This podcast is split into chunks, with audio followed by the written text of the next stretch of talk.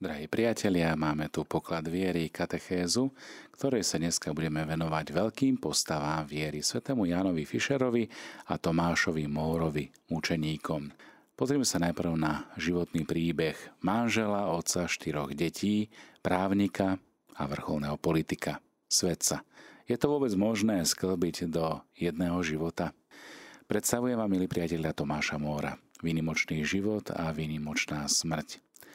Tomáš Mór je známy nadčasovou knihou Utopia, no predovšetkým hrdinskou smrťou, keď odmietol uznať kráľa Henricha VIII za hlavu anglickej cirkvi. Už vo svojej dobe mimoriadne známym spisovateľom, prekladateľom, právnikom, sudcom, filozofom a politikom. Z mnohých svedectiev sa dozvedáme o jeho pracovitosti a vzdelaní. Spoznávame jeho životné postoje, spiritualitu, alebo dôraz, lepšie povedané, na modlitbu, každodenného modlitby posvätného ruženca a nikdy neprestávajúci humor, ktorý srší z jeho slov. Pozrime sa v krátkosti na jeho život. Narodil sa 7. februára 1478. Štúdiom na Oxforde a v Londýne získal kvalitné právnické vzdelanie. Vynikal bystrosťou, zbožnosťou a čestným životom. Ako 28-ročný sa oženil s Jane Coltovou, ktorá po 6 rokoch spoločného života umrela a Mór ostal sám s 3 dcérami a 1 synom. Pomerne rýchlo sa opäť oženil s vdovou, a s ktorou už deti nemal. Popri práci právnika a politika sa venoval aj písaniu. Už v ranom veku napísal viaceré zbierky básní a niekoľko kníh o duchovnom živote. Štúdium filozofie a politológie vyústilo do knihy Utopia, štúdium histórie do knihy History of King Richard III, z ktorej čerpal aj známy autor William Shakespeare. Neskôr sa stal sudcom Londýna, poradcom kráľa a kancelárom anglického kráľovstva. Kráľ Henrich VIII požadoval, aby ho uznal za hlavu anglickej cirkvi. Kráľovi šlo o to, aby sa mohol rozviesť so svojou súčasnou ženou Katarínou Aragónskou a zobrať si za ženu Annu Bolejnovú. Tomáš Mór ako jeden z mála ostal verný katolíckej cirkvi. Aj napriek rôznym nátlakom, výhrážkam a dokonca aj prehováraniu od vlastnej rodiny neochvejne odmietal súhlasiť. Spokojom srdcia s čistou mysľou bol 6. júla 1535 ako 57-ročný verejne popravený. Milí priatelia, takže toto bol pohľad na životný príbeh Tomáša Móra. Ďalším veľkým, mohli sme povedať, a krásnym životným príbehom je príbeh Jána Fischera, biskupa a mučeníka. Dejiny cirkvi sa začali obdobím apoštolov a mučeníkov, a kým obdobie apoštolov sa už nemôže opakovať, obdobia mučeníkov sa vyskytujú v priebehu celých cirkevných dejín. A čo je smutné, pokračujú aj v týchto dňoch. Nielen v primitívnych misijných oblastiach, kde sa kresťanstvo ešte len začína, ale aj v kultúrnych kresťanských krajinách, ako bolo Anglicko v 16. storočí. Patrí to k tragédii a zdá aj k ironii dejín, že si Anglicko vtedy vedome a dobrovoľne zabilo svojich 2 vynikajúcich a verných synov v osobe biskupa Johna Fischera a kancelára Tomáša Móra. Svätý Ján Fischer alebo John Fisher sa narodil pravdepodobne 1469 vo východnom Anglicku. Po skončení strednej školy študoval na známej Cambridgeskej univerzite, kde v roku 1491 dosiahol titul magister slobodných umení, čo bol najvyšší akademický titul na vtedajšej filozofickej fakulte. Krátko potom bol vysvetený za kňaza. V roku 1501 dosiahol doktorát z posvetnej teológie. Odtedy zastával vysoké funkcie na Cambridgeskej univerzite a v roku 1501 sa stal aj vicekancelárom. O 2 roky neskôr profesorom teológie a neskôr kancelárom. Okolo roku 1500 nadviazala s Jánom Fischerom styky inteligentná a energická matka kráľa Henrika VII, Lady Mildred. Veľmi skoro totiž zbadala mimoriadne schopnosti tohto mladého muža, filozofa. Spolupracovala s ním na založení viacerých ustanovizní, ako boli napríklad dve kolégia v Cambridge alebo teologická katedra na Oxfordskej a Cambridgeskej univerzite, kde bol Ján prvým profesorom teológie. Lady Margaret si zvolila Johna za svojho spovedníka a bol ním až do jej smrti 1509. Medzitým bol Jan Fischer vymenovaný za biskupa malej ročerskej diecézy na východ od Londýna. Časom mohlo dostať väčšie a bohatstvé biskupstvo, ale on ostal verný svojej chudobnej diecéze, ktorej sa venoval s mimoriadnou láskou ako kazateľ, pastier duší a priateľ chudobných. Sám žil veľmi jednoducho a chudobne. Jediným luxusom v úvodzovkách mu boli knihy, ktoré dokazovali jeho mimoriadny záujem o štúdium posvetných vied a kultúru.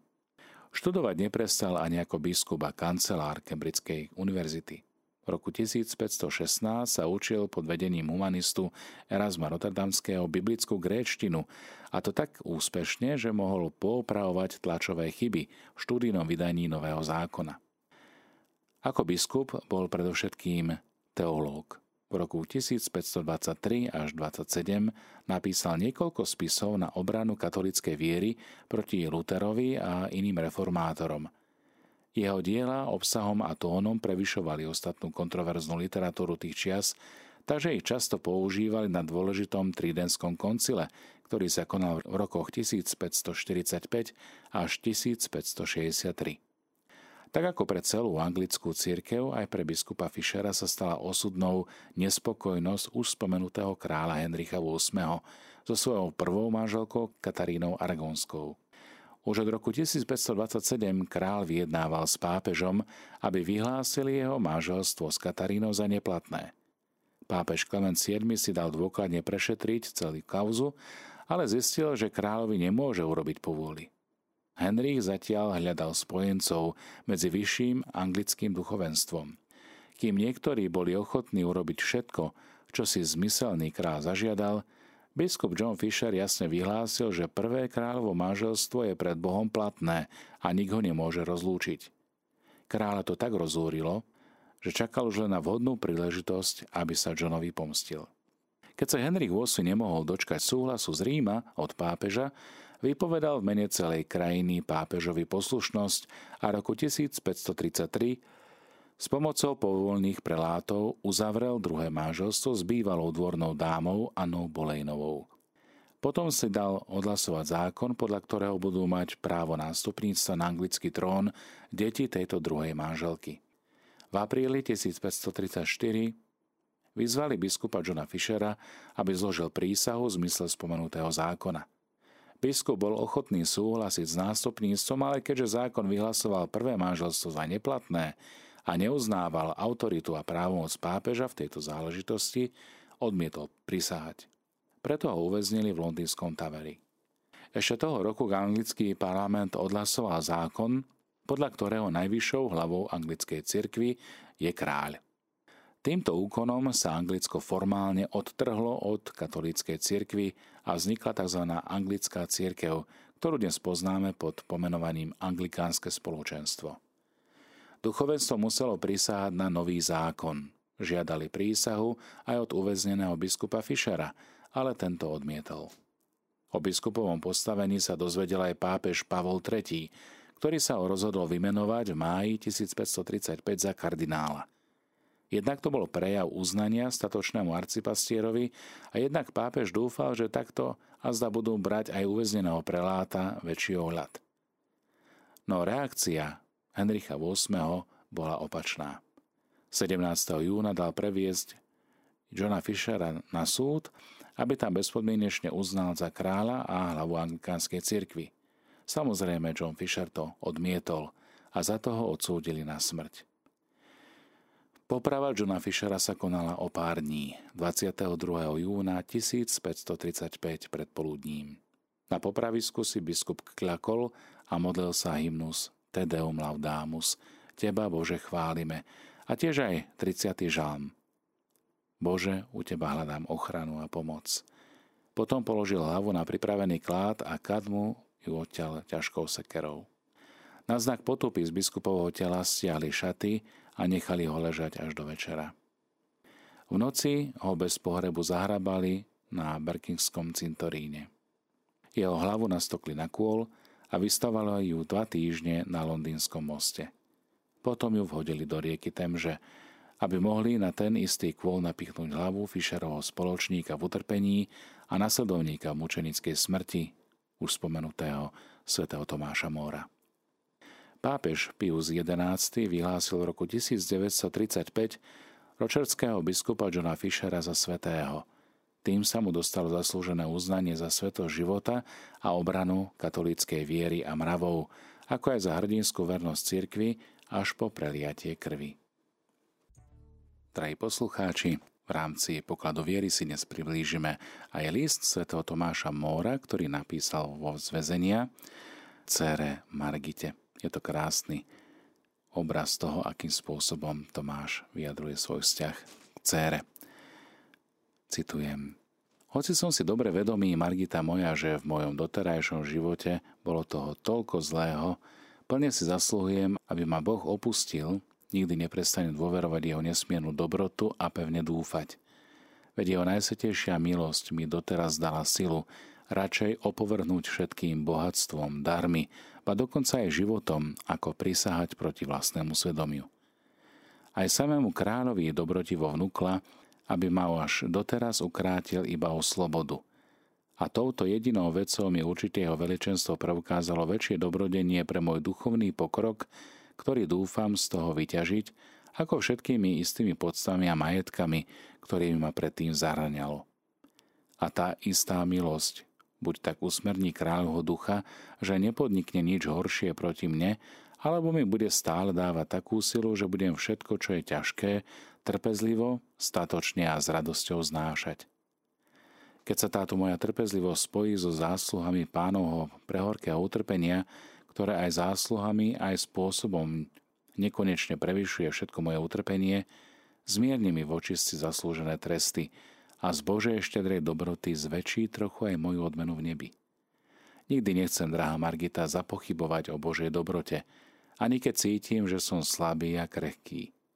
A keby sa ma zmocnil taký strach a úzkosť, že sa bude zdať, ako by som už padal, spomeniem si na svätého Petra, ktorý sa pre slabú vieru pri jedinom závane vetra začal topiť a urobím to, čo urobil on. Zavolám na Krista. Páne, zachráň ma. Páne, zachráň ma v nádeji, že vystrie svoju ruku, zachytí ma a nenechá ma utopiť sa.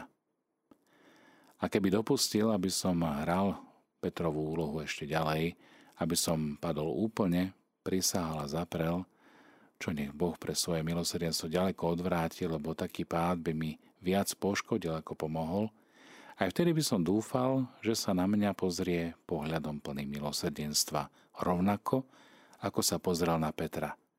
A opäť ma zdvihne, aby som znova vyznal pravdu a uľahčil svojmu svedomiu. Statočne znášal trest i hanbu za predošlé zapretie. A nakoniec, Margita moja, som si úplne istý, že Boh ma bez mojej viny neopustí. A tak sa mu so všetkou nádejou a dôverou celý zverujem. Ak ma pre moje hriechy nechá zahynúť, aspoň sa na mne preslávi jeho spravodlivosť. Dúfam však a s veľkou istotou dúfam, že jeho najláskavejšia dobrota verne ochráni moju dušu a dá, aby na mne viac vyniklo jeho milosrdenstvo ako spravodlivosť. Buď teda pokojná, dcéra moja, a nemaj o mňa prílišnú starosť. Nech sa so mnou na tomto svete deje už čokoľvek. Nemôže sa stať nič, čo by nechcel dobrý Boh. A čo chce on, je v skutočnosti to najlepšie, aj keby sa nám to zdalo zlé. Drahí poslucháči, dnešný poklad viery zakončíme liturgickou modlitbou k úcti svätého Johna Fischera a Tomáša Móra. Modlíme sa. Bože, mučenícka smrť je najdokonalejším svedectvom pravej viery. Daj prosíme, aby sme posilnení príhovorom svätých mučeníkov Jána Fischera a Tomáša Móra potvrdzovali svedectvom života vieru, ktorú vyznávame ústami.